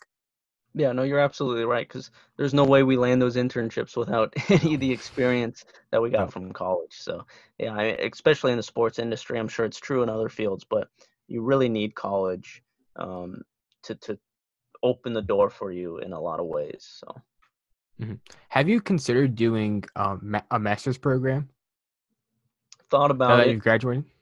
Yeah, um, and you know it's interesting because you know I don't know if you I, I I tune into Alex Fuse's podcast and Mm. um, pretty much if you've ever heard of anyone in the sports world, they've probably been on his podcast. And the last time he had, uh, I mean, he had freaking Adam Schefter like on the podcast, following him. They're texting each other. I mean, give me a break. Uh, I can't even get my mom to respond half the time. But uh, I mean, he he he had Adam Schefter on, and Adam talked to you know the most successful guy when it comes to reporting in the NFL, and he talks about how when he was out of college, he couldn't land a job anywhere. Applied to Mhm. hundreds and hundreds of newspapers across the nation, probably one in every state. He said, Mm. and uh, just didn't get anything. And so it got to a point where he went back to school um, to do a master's program because of that. You know, it was kind of his last ditch effort, and it paid off for him. So, in that sense, you know, uh, sometimes you know, I, you look at the price and it's scary, and you truly wonder, is it going to pay off? But um, I've thought about it because it, it truly can be more, it truly can be valuable, and it's just another chance to to educate yourself and, and grow and um, kind of get yourself out there to the world a little bit more too. Yeah, I'm with you on that. Um, personally, you know, as of right now, I don't think I'm going to do a master's program, but I do see some value in it. If you know, if you're like Adam Schefter, and I'm glad you brought up that story because it's a it's a great story. Um, it, you know, if you if you can't find anything, if you think that you know maybe doing another two years of school will help your cause in terms of getting hired. Um, but you know, personally, right now, I don't think I'm going to do it, and you know, it, it's that's that's my choice. I'm not knocking it, but I think it's Yeah. it's it's a circumstantial thing, I guess. That's the thing, you know, it is circumstantial and there's no right or wrong, you know. Eh, both Mm. decisions can be absolutely right in their own ways. So, uh, I'm, I'm with you. Uh, Will I ever go back to school? Probably not. But, you know, who who knows? You know, I don't know what I'm eating for dinner tomorrow, so we'll find out. um, you have to test me what you're eating for dinner tomorrow. um, now that you said that, Um, yeah, probably, but with jelly this time. With jelly Yep. because you you're obviously home, so you can you can have the Right. jelly. um, you know, in sports media, um, and doing broadcasting, a lot of people kind of consider. I I'm not saying that this is how all people people think, but some people think it's a crazy thing to pursue because it's such like a a small market. How Yeah. how do you deal how do you deal with people's you know thoughts about you pursuing something that you're passionate about or pursuing something that you love? Because you get a lot of pushback with that. I've You seen. do. I'm I'm fortunate with my friends and family. I'm sure they have doubts, and Yeah. you know, if anyone has doubts, it's me. You know, so I I I get where they're coming from, but they've actually been very supportive of me. Um, so I'm very fortunate and blessed um, when it comes to that. Um, you know, y- you mentioned it's a tough industry. You know, I, I I've heard an interview with Will Ferrell, and he wanted to be he actually wanted to be a sports broadcaster. And Mm. there's you know a saying out there. Um, you you have a better chances of winning the lottery than becoming a, a famous comedian. And then he said, you have a better chance of becoming a comedian than a sports broadcaster. And uh, it's very true. It's a very, very hard road to, to go down. Um, and so I'm I'm fortunate to have people that support me and you know whatever I choose. But at the same time, I think it's very important to have people, and I have some of them where they tell you what's good and what what's not. You know what's because if you're gonna get there, you can't just have a bunch of people saying yes, yes, yes. Um, you need to get better at your craft, and that means taking some um, people critiquing your your tapes and and telling you, man, you fell flat here, or you know what what are you you know why why aren't you talking about this here or something You know, that pick up different things from the game and they can help you um and, and so just that that collaboration of of having people that support you but also people that can tell you things how they are has been very very helpful for me um i don't know though man i mean truthfully it's i don't want to discourage anyone from going down this path but it's Mhm. difficult it's it's hard and um yeah it's you're not doing it for the money at the beginning that that's for sure Yeah, and that's something that you're kind of told. I've been told that a lot, especially Mhm. just in sports media in general. Is like the money's not there, but you're doing it because you love it. Like if you're doing this just because you think it looks cool, but you don't love it, like you're in the wrong place. Like go That's get like a nine to five job. Yeah. Yeah. If I mean if you're if you're not doing it because you love it, you're doing it because uh you know it, it's a good image to say you work in Yeah. sports, but uh, it's not as cool as you think when when you know the grind is is tough and um Yeah.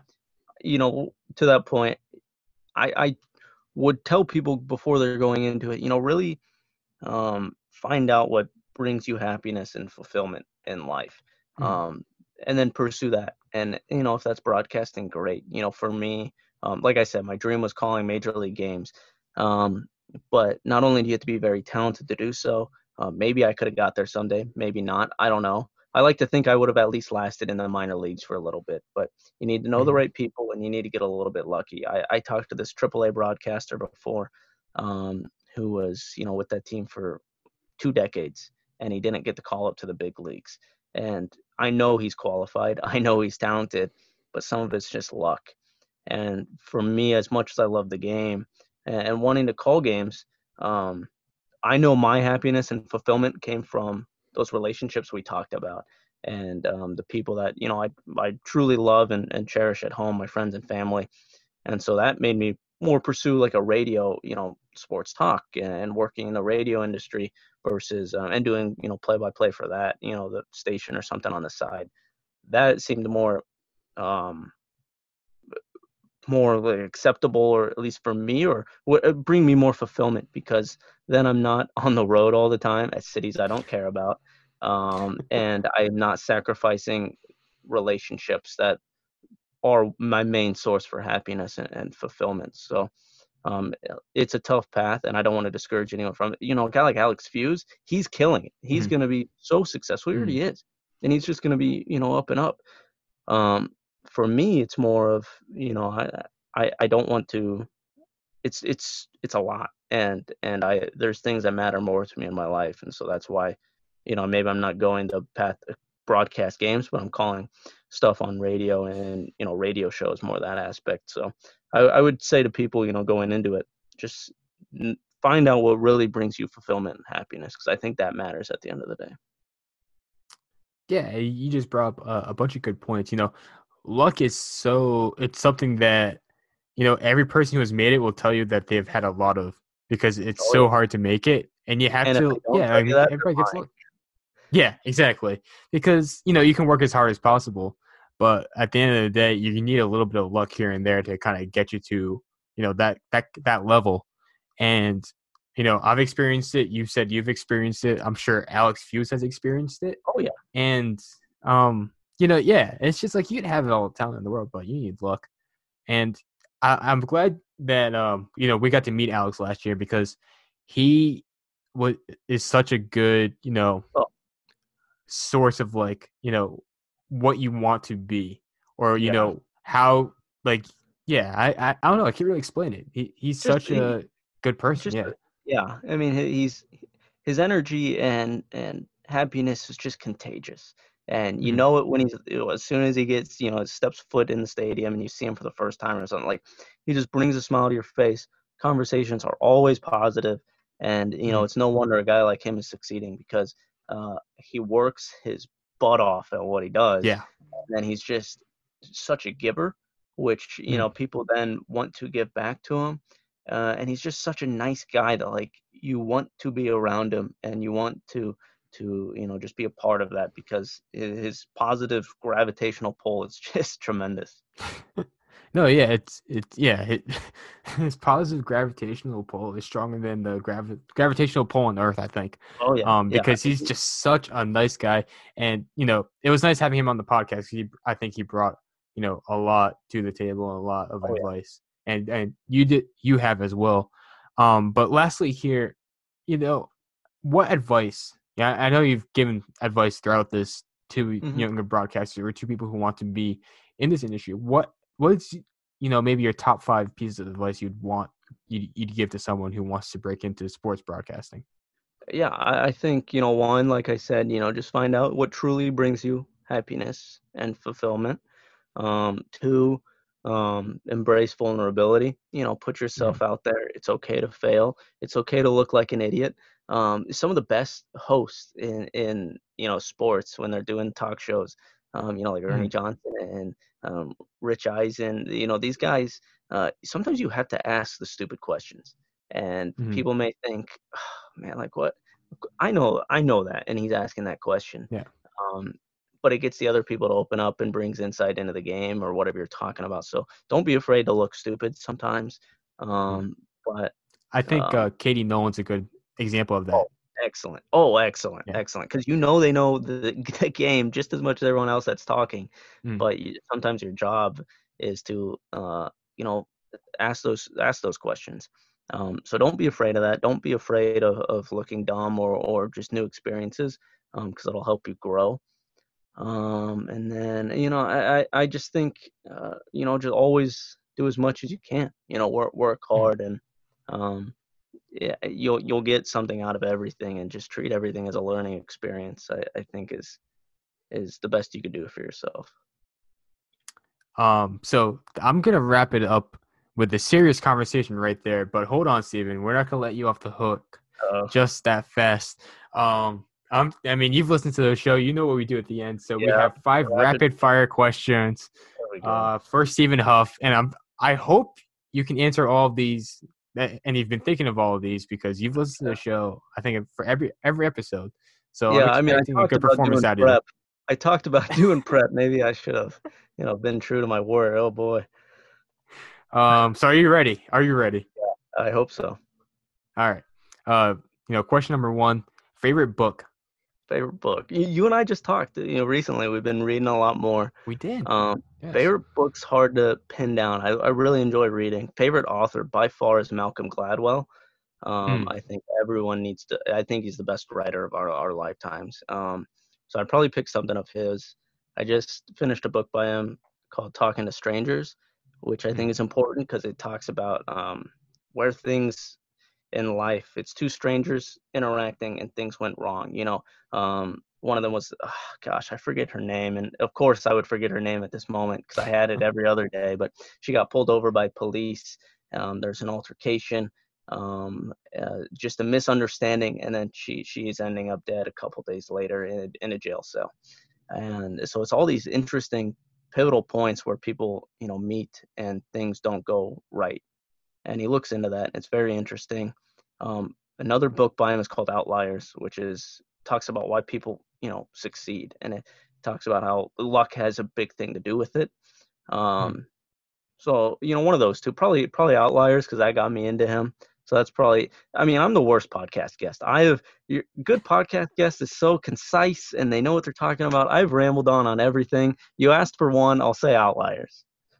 No, I, I mean, the point of these questions is to get the most out of you. and I think true. I've done my job today. So I think, yeah. you know, you may think you're the worst podcast guest, but I think I'm making a strong run for MVP in terms of most valuable podcaster yeah, of, of that, the year right true. now. That's true. Um, uh, second question here. Uh, favorite movie? Oh man, my girlfriend kills me because I'm I'm not a movie buff and she loves movies. Uh, you know, because of quarantine, I just saw Ferris Bueller's Day Off for the first time. So, like, I there's haven't a watched lot... that full movie. Oh, okay. Well, then I, I don't feel yeah. as bad. I have. I'm so afraid to say it out loud though. Space Jam is one of those for me, where it's just like I've said it and I'm scared to like admit. I haven't seen a lot of famous movies, but um, one I'll say one recently and then probably my favorite of all time. One recently that has really stuck with me is uh, Honey Boy. I don't know if you saw it or not. Um, it was yeah. Shia LaBeouf directed it and he acted in it. Mm-hmm. And a lot of people know Shia LaBeouf, you know, from his early acting days, even Stevens, and then Transformers, Indiana Jones, um, and then he kind of fell off. And now, a lot of the times he was in the spotlight is because of things he was messing up on and and getting in trouble. Um, this was his story coming out of rehab where he wrote this while he was in in rehab about just kind of his life and his experience in his childhood and his troubles with his his dad and um, just a lot going on and i think it's really awesome to see because to see someone open up that much and be that vulnerable and that transparent and just honest about their lives is super special and needs to be appreciated and he's not getting tons of money anymore to do these hmm. films like this is all him so that was super cool to see. He directed it and he played his dad in the film, which takes tons and tons of guts. And so that one wow. for me recently, I, I really appreciate just because of what he was willing to do to do it. Um, but then also my favorite of all time, probably, I don't know if you've seen it, Spotlight. Have you seen that one? That's such a good movie. One of my favorite yeah. movies of all time. It's just it's an important movie about really great journalism and them taking down, you know, uh, I mean, it was in Boston, you know, a huge mm-hmm. major city, uh, and there's so much corruption and unethical things and immoral things going on. And they had pushback and they stuck to their guns. And it was just a great example of how journalism, a lot of times, is and it doesn't get credit for, but also how journalism should be. And that that means a lot to me. So I'd mm-hmm. probably say Spotlight. No, um, I'm definitely with you on Spotlight because I know I have worked for my school newspaper for all four years of college. And just being a student journalist, having a lot of friends who are journalists, it's such an important movie to learn oh, yeah. how good reporting gets done and, and how you should go about things. Yeah. yeah. And like what it can do, what it can do mm. to, you know, society, you know, that sparked a whole movement of change yeah. throughout not even just Massachusetts, but the world. Yeah. And you know what? Anyone that anyone that's going into broadcasting, you're also going to have to learn how to write. And so broadcasting yeah. and journalism are always tied. Anyone, uh, even in advertising, you know, I, I just think anyone in that realm uh, of of media needs to watch that movie because it's it's important. Mm. I think it's also good. Um, uh, it's a good showing how to use sources. Yeah. And oh, you know where sources come from and stuff. Mm-hmm. Yeah. No, that that's a great point. And um, you know, it's, it's easy to get sloppy, and especially in this mm-hmm. time, you know, it's a race to be be first. Yeah. And um, there is some misinformation out there, and you know, the fault comes maybe on the journalism side, but also on the consumer side, and mm-hmm.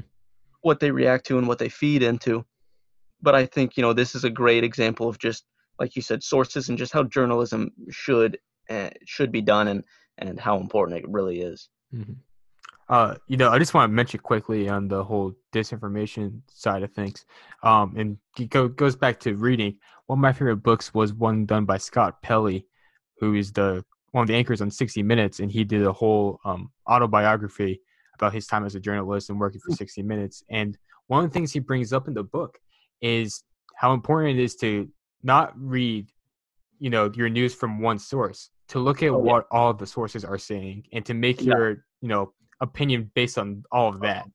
You are. That is. It- it's that's huge. What needs to be hear, heard because Mm. we all live uh, in silos of. Um, Mm. You know, I know people who all they watch is um, maybe like Fox News, and then they surround themselves with people who only watch Fox News. And Yeah. So those ideas, um, they just keep bouncing off each other, and that becomes their truth. And then there's other people who only get their news from social media, and other people who only get it from CNN or MSNBC. Yeah. But you don't explore other avenues, and and so you're not you're not mixing together. You're stuck in your silo, and that's very dangerous. Um, I don't um, I don't want to tell anyone how to look at the world, but I think what you need to do to form an educated opinion and one that matters is educating yourself on all sides or as many as you can, because then you'll have all the information you need and you can form a judgment based on your moral compass. And I think that will uh, benefit everyone. Yeah, absolutely. And I think, you know, if all of us did this, I think the world would be in a much better place. It would be, you know, a much better society because we know what, you know, fact from fiction, how to decipher the truth, and how to formulate our own opinions without having people just tell us things and us blindly believing them. Yeah. I think that's such an important skill to have. Yeah, and you know, I mean, it's pertinent right now with all the protests Mm. going on. Um, some people think they're riots that are started by the protesters, but then you go on Yeah. social media and you'll have a thread of 300 plus tweets where it's um, police starting violence. And um, I'm not saying it's one side or the other, but I'm saying, you know, it depends on the avenue of where you're getting this information that that really creates your uh, forms your opinion. And so, just it's a lot to ask. I need to be better at it too, but just Yeah. go to different sources talk to different people that from different you know that that get these different experiences because um, that it will help you form you know a valuable opinion that that finds its closest way to the truth that you can No, I'm with you on that because uh, yesterday I was watching the news and I saw a video and they were saying something about and then I went on Twitter and saw something about that same exact video but different. And I got to see Mhm. the full video on Twitter where I got to see exactly what happened. Yeah. Yeah. And I'm like, oh, that's not what they're saying.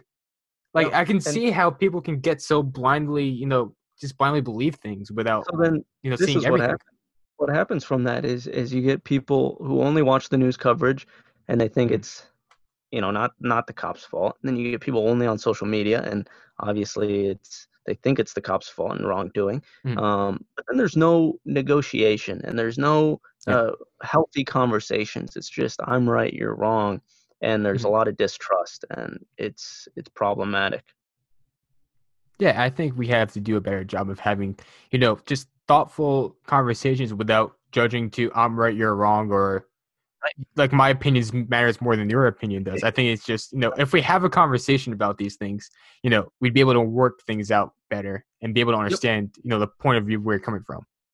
yeah no you're you're spot on with that Yeah.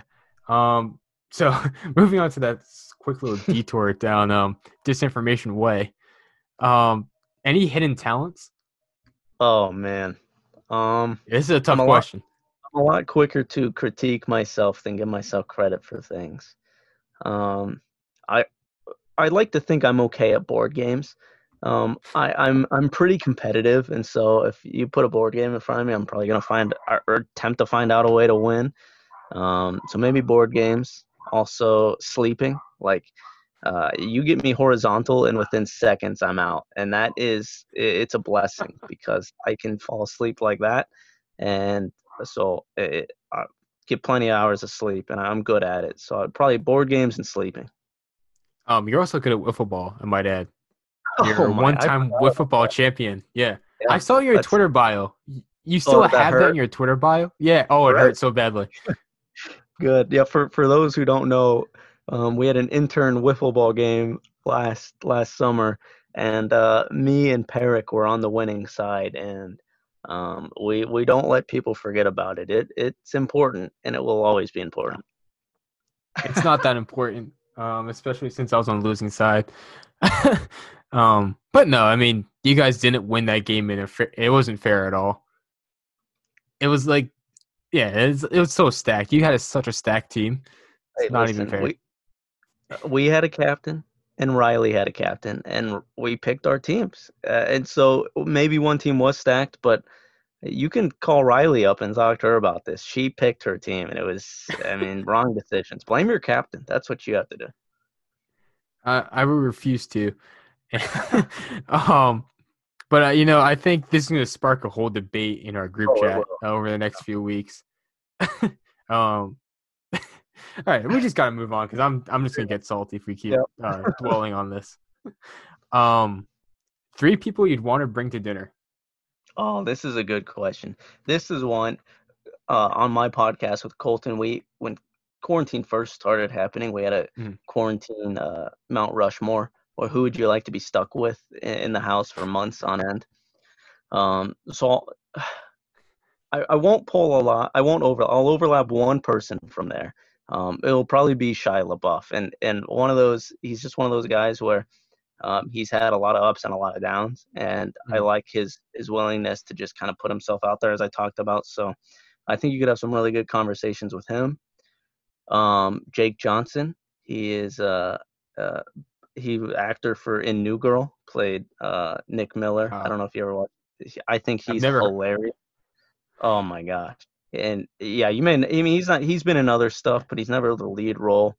Um, but he's just so funny to me. Every interview he's ever done, I just I soak it up. So, um, I mean, he's a he's the type of guy that could like read the nutrition facts of a Pepsi can, and I would think he's the best thing in the world. Yeah, I I love it. So, probably him. And then third, you said three, right? Yeah, three. three, uh, probably Jon Stewart. I, I really appreciate hi- him, um, and I, I think a lot of people write off, um, you know, news from from comedy shows and, and such that he did um, because it's under the guise of comedy. But I think because he's under the guise of comedy, he can then say some stuff that really matters and that is important. And so I think he has a really good head on his shoulders um, just a great moral compass and but also just hilarious and so i think you know if i could sit down and just have a long talk with him i would come away a much better guy for it Um, I'm with you on Jon Stewart because actually, funny enough, you said that there is an article that was posted in New York Times today. I was gonna read it.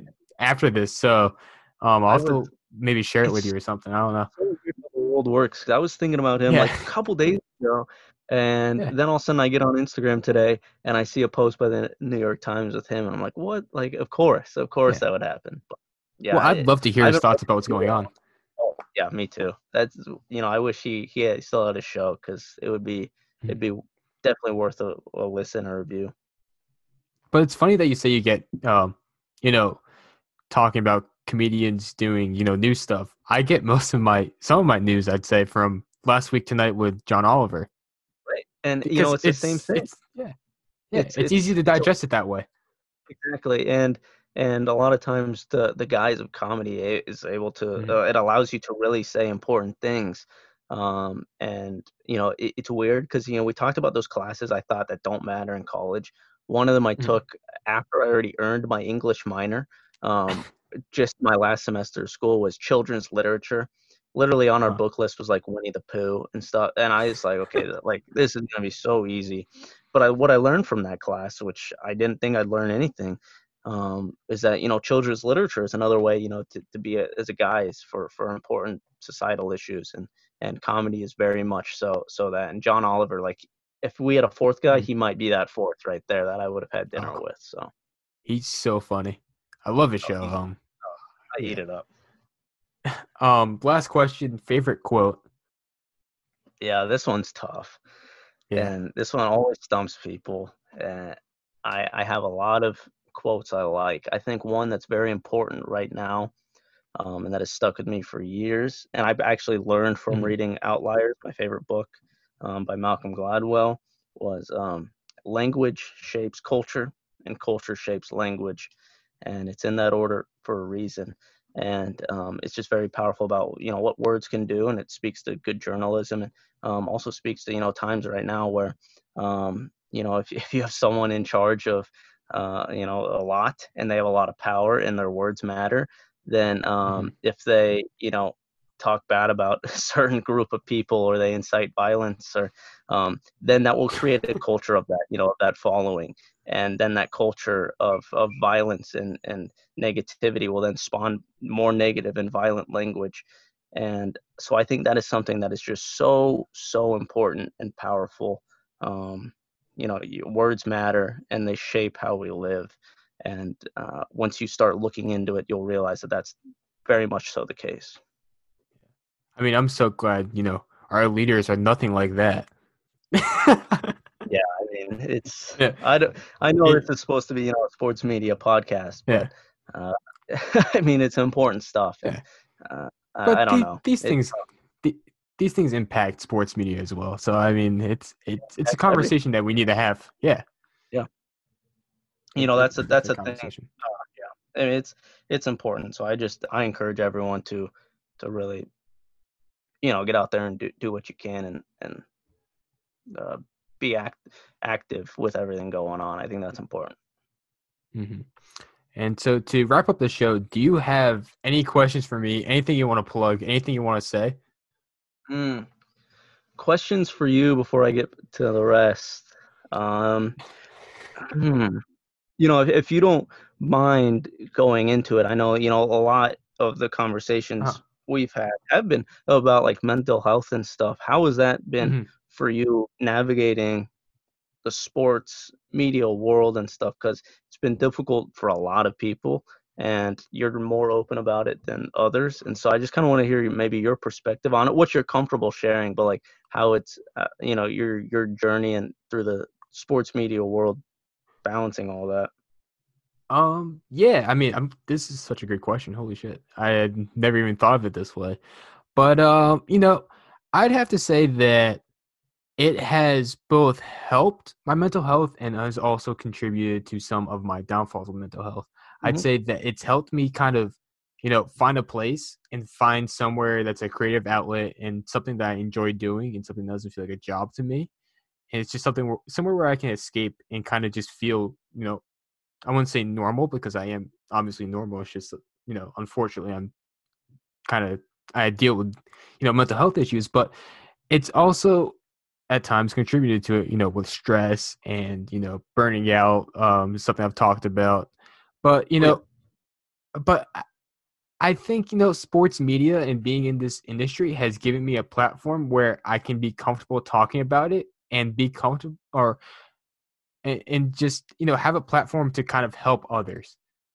Because awesome. you know I think I mean that's why I made this podcast is to help others and to you know just kind of open up a little bit more about what has what people have gone through you know in sports media and stuff and I think that you know it's you know being in sports media has definitely helped me um open up and I think uh it's made me realize that I can do a lot of good if I just open up and be um you know honest about it Yeah, and you know that's that's great to hear because it's the mm-hmm. truth for not just you but mm-hmm. like yeah. a lot of people um, going yeah. through similar stuff and um, I, I i think it's awesome that you know people are willing to talk about it more um, mm-hmm. and just kind of put themselves out there because uh, i think it helps everyone quite quite a bit but uh, yeah. yeah. thank you man I, I appreciate that yeah no no problem i mean the, the way i see it is you know when i was at my lowest and even sometimes when I still do get down, I look to other people to see what their stories are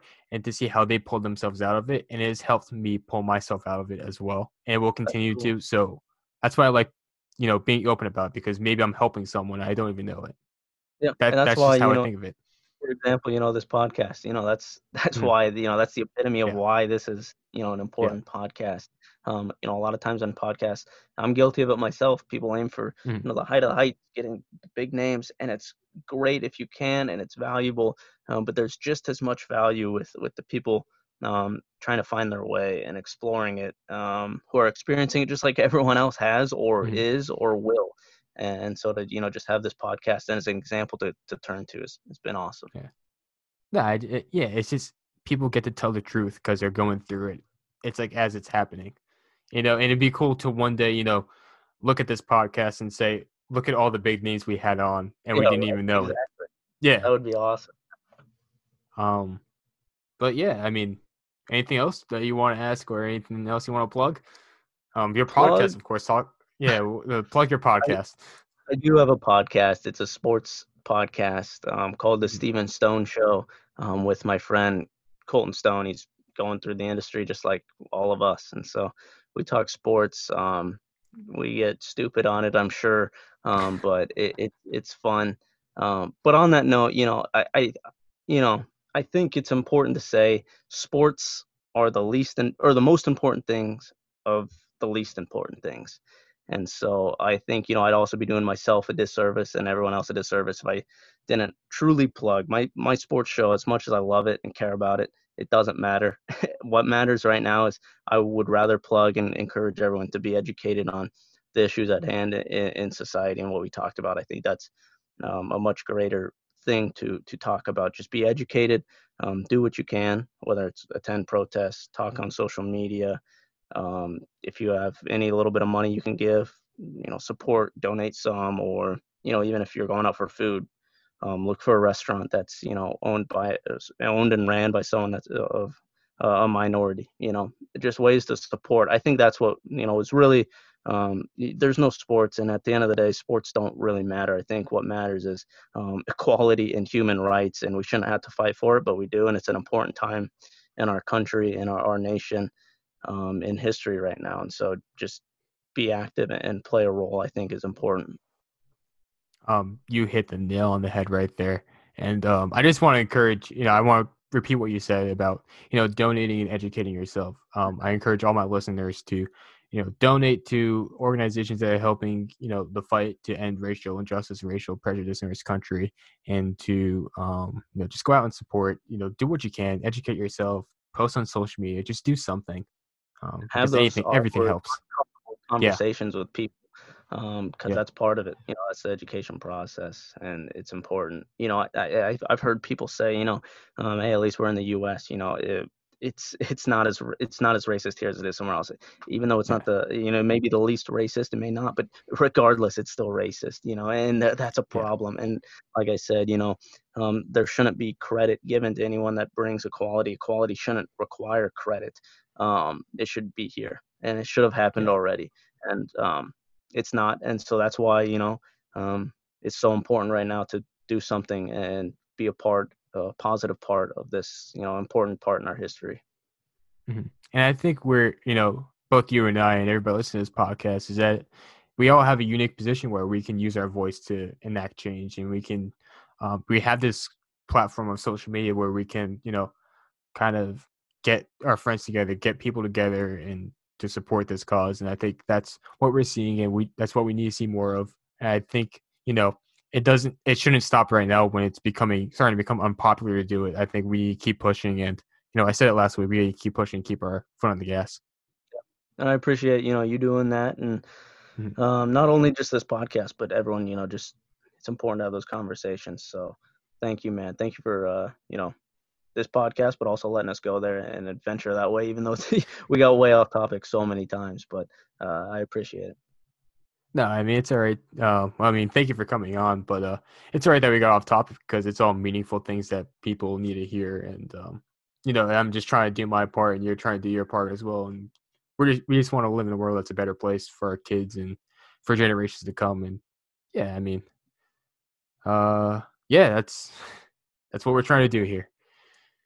Yep, yep, it's important. So, so be a hmm. positive change, a part of it all.